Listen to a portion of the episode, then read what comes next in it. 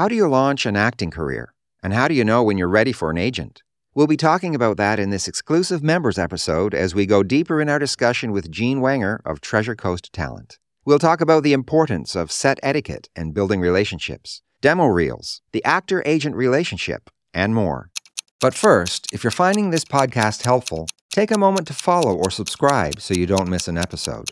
And if you think others would be interested in listening, please rate and review to make it easier for others to find. You can leave a review on Apple Podcasts, Spotify, or podchaser.com. This is the Faith and Family Filmmakers Podcast, helping filmmakers who share a Christian worldview stay in touch, informed, and inspired. Quiet on set. Rolling. Your hosts, Geoffrey and Jaclyn Whitt. Welcome to the members only portion of the Faith and Family Filmmaking Podcast. I'm Jaclyn, and Jeff is here with me. And today we have Jean Wenger of Treasure Coast Talent. And we're talking about what actors need to know in order to get into acting. So, my first question right now is for somebody who starts off as background acting, is that a way to launch an acting career? I think that's a fabulous question. And I believe that being a background actor is a wonderful way to get started. I call it a masterclass on set. It's important. You learn so many things. You learn terminology, you learn set etiquette, and you get to be in a room with very experienced actors and getting to watch them be masters at their own craft. So being a background actor is fabulous. Along with that, I also say getting hired to work crew on a set. Same thing. You're learning the behind the scenes about the industry and you're also getting to see some of the greats do their work. And I I think it's a fabulous way to start and many of my actors on my roster got started that same way. Either coming from doing stage work and then getting into film or just with no acting experience starting by doing background acting or working crew. So, anytime that you can get yourself on set um, to actually get to watch and just observe and learn is absolutely wonderful. Highly recommend it. And is that for the sake of just gaining the experience of being on set, or is it possible to actually end up getting uh, a more involved acting position? Yeah, sometimes it is about building relationships when you're on set. But what you don't want to do is get a job as a background or a crew with the goal of like, I'm mm-hmm. going to come there because I want to get cast in another project, a future project, because then you kind of come with a different attitude and tone, not as a team player for the job that you've been hired to do, but you're only thinking about your end game. And the people on the set can see that. And they need to be have you all in for the job that you're hired to do. And then when you're not filming, when you're not working, when you're not on set, it's about building that relationship when you're done working with them. But it's it's important not to kind of cross those boundaries when you're on set.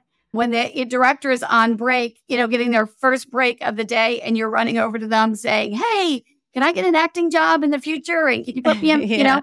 So it's always important to understand that set etiquette and those boundaries it does build relationships. If you come and every time you're on set, you're professional, you're a hard worker, you're a team player, you know your job and you stick to it, you are respecting the actors on set and not bothering them. If you learn all that stuff, then they will remember you and you will be invited back. And eventually you might be able to be offered a job, but not because you're chasing them down and being aggressive right, about yes. it. Yes. Yeah. You're establishing a reputation. Yeah. And just building relationships without the goal of just getting something from them. You know what I mean? Because some mm-hmm. people are always, yeah, what sure. can I get from you?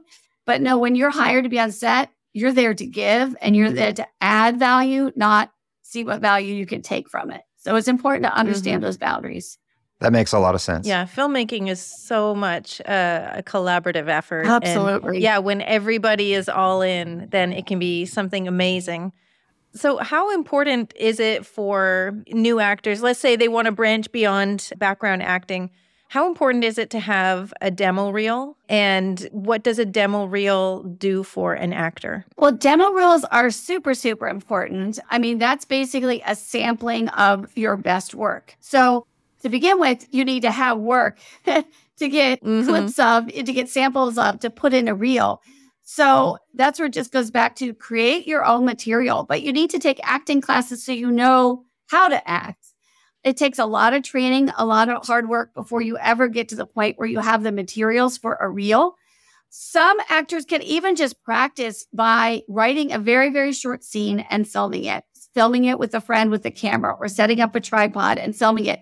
Monologues are a great way to start because you can choose comedic monologues, you can choose um, dramatic monologues, but record yourself doing these monologues. And for me, what I always say is, you know, are you believable or are you in your head and I can tell you're acting? Because casting directors Yeah. don't want people who are pretending to be a character, Yes. but you need to really work on developing becoming that character and being believable. So before you get to the reel, you need to understand what's the purpose of the reel. And if if you don't have good material because you haven't trained and you don't know how to act, then the reel is not going to help you get more work. So it's better to not have a reel than have a reel that is bad. Right. So you can go online and you can look up great reels. You know, you can follow a lot of uh, think about your the actors that you are following on social media. You can usually view their reels there. They'll share them or they'll have them on IMDb and watch the reels and see what it takes to make a great reel and figure out how you can start booking roles, even if it's unpaid.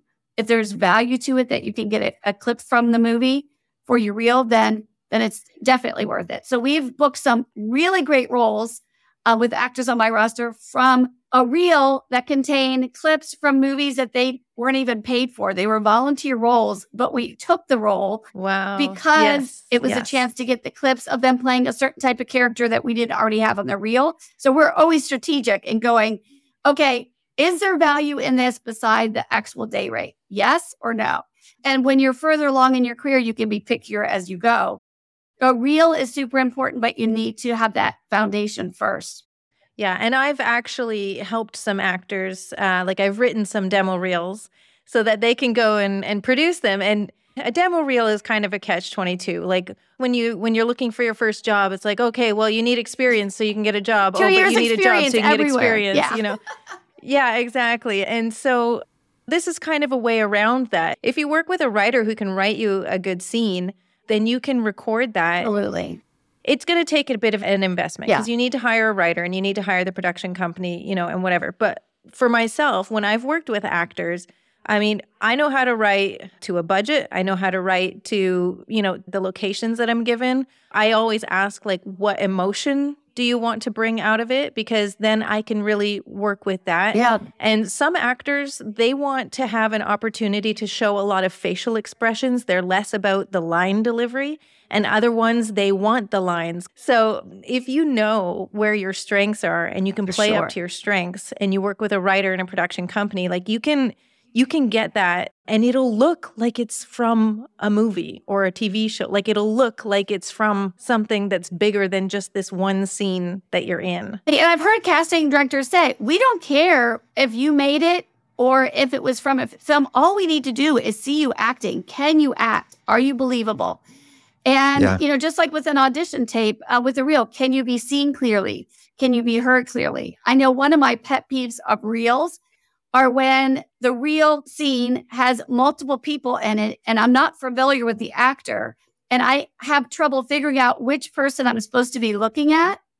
And so, you know, there's a lot of things that you want to focus on. Make sure that you're clearly recognizable in it. Make sure the camera starts on you in the scene if you're creating your own work and there's multiple people in it. Make sure you can be heard clearly, seen clearly. But yeah, demo reels now, we have the technology to be able to create our own really, really great clips to put into a demo reel until we have footage from a feature film, or we can always swap things out along the way as we're building our reel. But there's no excuse for somebody to say, oh, I don't have a reel, so I can't be an actor. If you find the right people, and like you said, you have to pay money to hire the right people to do do the work to help you create a reel, but but you can do it. And if if you're willing to do the work, Yeah. it can happen for sure. I normally ask my actors for a reel, which is like a range reel, like a theatrical range reel, a commercial reel, but then individual clips or scenes that sometimes are longer versions of what's in the reel. Um, if it's showcasing a specific type of character that they're playing, so that when I'm submitting them to a casting breakdown, I'll see the description of the character and I'll be like, okay, like here's an example. One of my actors has a great reel and has also clipped out her reel and has titled them the type of character she's playing. And in the one particular scene, she has it titled Overeager Office Assistant. So immediately your brain, you can just picture what this this character is like. Yeah. So she has it labeled. So if I see any type of casting featuring a quirky type of person like that in that type of role, I select that clip separately as well as send over her whole reel so they can see more of what she can do. So the more materials I get as an agent from my actors, the more I can customize the submission, which oftentimes increases our chances of getting an audition request from the casting. Versus if I have, say, one reel and the actors decide to combine their more serious dramatic stuff, their comedic stuff, their commercial stuff, and it's all mushed together and say that, that it's a comedic role I'm submitting them for, it. and the comedic part is at the very end of the reel, casting's not even going to see it. They'll watch the first few seconds and they're like, yeah, I don't think this person fits this role. So it's important to not only have the full, you know, range reel, but also have it clipped out into very specific types that you're playing. It just gives me a lot of options, just like with headshots. I want all different looks so I can kind of pick and choose and customize my submissions. Jean, I'm I'm guessing that there's a lot that still has to go into that relationship and a lot is still needed on the actor side once they have an agent. And it's not just a matter of sitting back and expecting Yes. things to happen. Sometimes a newer actor thinks that the end goal is to get an agent. Like I made it when I have an agent. We're going, oh no, you're just beginning because we're going to make you work, work, work. Uh-huh. Now, every agent's different. There are some agents who have huge rosters. I mean, just massive rosters. And it's very much a database driven relationship. With me, one of the reasons I choose to have my roster small is because it's a very personal relationship. Communication is super, super key to me. So I'm expecting my actors, I always say, you know, I'm going to be working 100% on your career, but you also need to be working 100% on, on your career. Don't sign with me and then say, okay, now Jean's going to do all the work. I just have to sit back and wait Right. for the auditions to roll in. But my actors, I encourage them to be self submitting on a daily basis. They should be logging into their casting sites, looking for roles and self submitting all the time. Well, I'm also doing it. It's just maximizing opportunities and then we work on them together. Some actors will will start out going, "Oh, well, I'll have an agent and I'll I'll work with them on things they submit me submit before, but then I'll be working like I'm unrepresented on the stuff I find myself." And I'm going, that's not going to really make your agent want to work hard for you if they see you're also kind of doing your side gigs by yourself. Oh, well, they didn't submit me. I, I could just book it by myself and not loop in my agent. It really is a partnership. It's a relationship. It's built on a lot of trust and hard work. So communicating with your agent, bringing them in on all the submissions, bookings together, letting them advise and guide you, and kind of, you know, sharing in the wins together is super, super important. I'm always asking my actors, you know, let me know any updates on your end. Reach out to me. Let me know if you've added new headshots to the to the casting site. If you added new reels, let me know if you've heard from a director or producer so I can follow up on your behalf. So if the actor never reaches out to me, never communicates with me, yeah, it's very easy for them to fall off my radar. And the actors who are really putting in the time and work on building that relationship and communicating are going to be on my radar on a more regular basis. So it's Makes true sense. that it makes a difference. Now, if they're reaching out to me saying, so can you tell me what you've been submitting me for? Like, what are you doing for me? Like all the time, you know, if it's one sided like that, um, then it also isn't helpful. You know, reach out to me, let me know, like, what classes have you taken recently? What film festivals have you attended? Who have you met met with for coffee? It needs to be a, kind of a two sided relationship. Don't just always come asking the agent to tell you stuff. Make sure you're equally offering new information on your end as well. So tell me, um, once you have submitted them for a casting to Yeah. a casting director, Yeah. and then you get a request for an audition, how does that proceed? And what is your continued involvement with the contract, perhaps, and those types of things? Great question. Yeah, once I get an audition request, it goes through me. I pass it on to the actor. They normally do the audition, comes back to me. I pass it back on to casting. And then if we get an offer, I review everything with the actor. Normally, we ask for a copy of the script because oftentimes we don't get the script right up front. We just get the sides for the actual audition. And then if the actor mm-hmm. is interested in proceeding, that's where I go to work to review the contract, negotiate the contract, ask questions. It's great because then the actor gets to just focus on the creative side of it. Um, I work on the business side for them so that they can focus on, you know, learning the script, preparing for their character, showing up on set. And they haven't had to talk about all the uncomfortable stuff, which is like the rate and the money. Yeah, all the money stuff. Um, I have some actors that, you know, they've been direct offer, um, offer only for years, and they brought me on because they're just like, I want somebody to handle all that for me. You know what I mean? They don't even audition anymore, but they're like, we want an agent that can deal with all that stuff. So I can just focus on preparing to to get to set and do my job.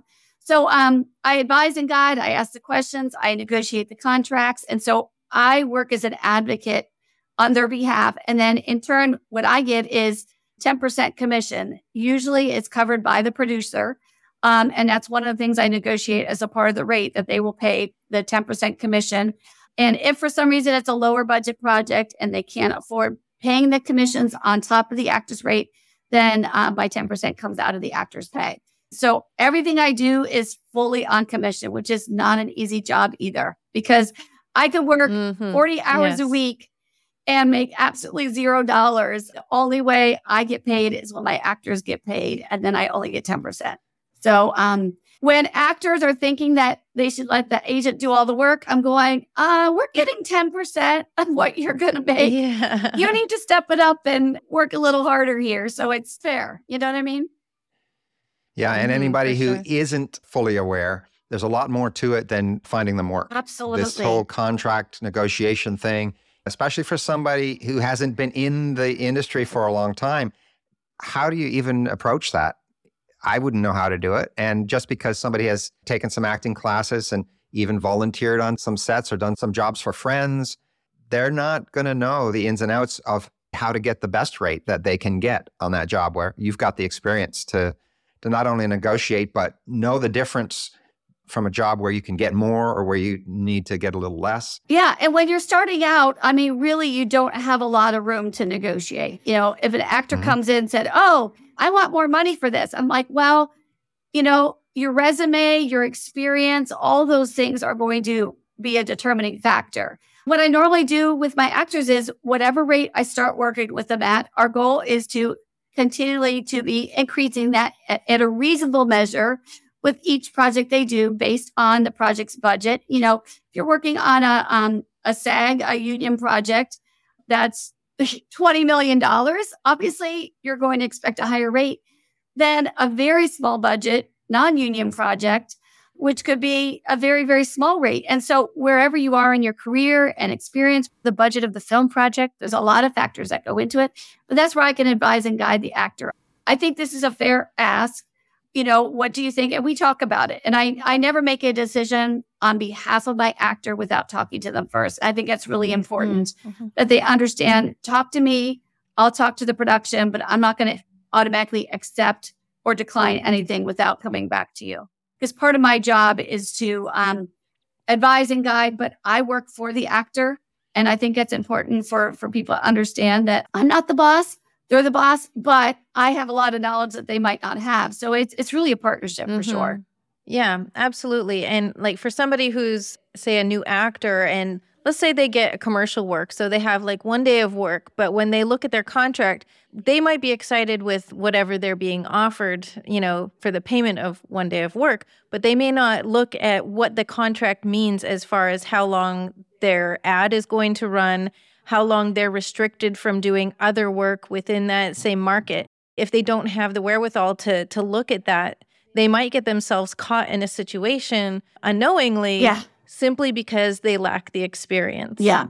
Yeah, the in perpetuity deals are one of the most challenging with commercials. Basically, you know, the commercial can last forever and ever and ever and ever, and you got paid once and that's it. So it's very important to understand the terminology. And, you know, a lot of it is just me answering questions of my actors and advising them and guiding them.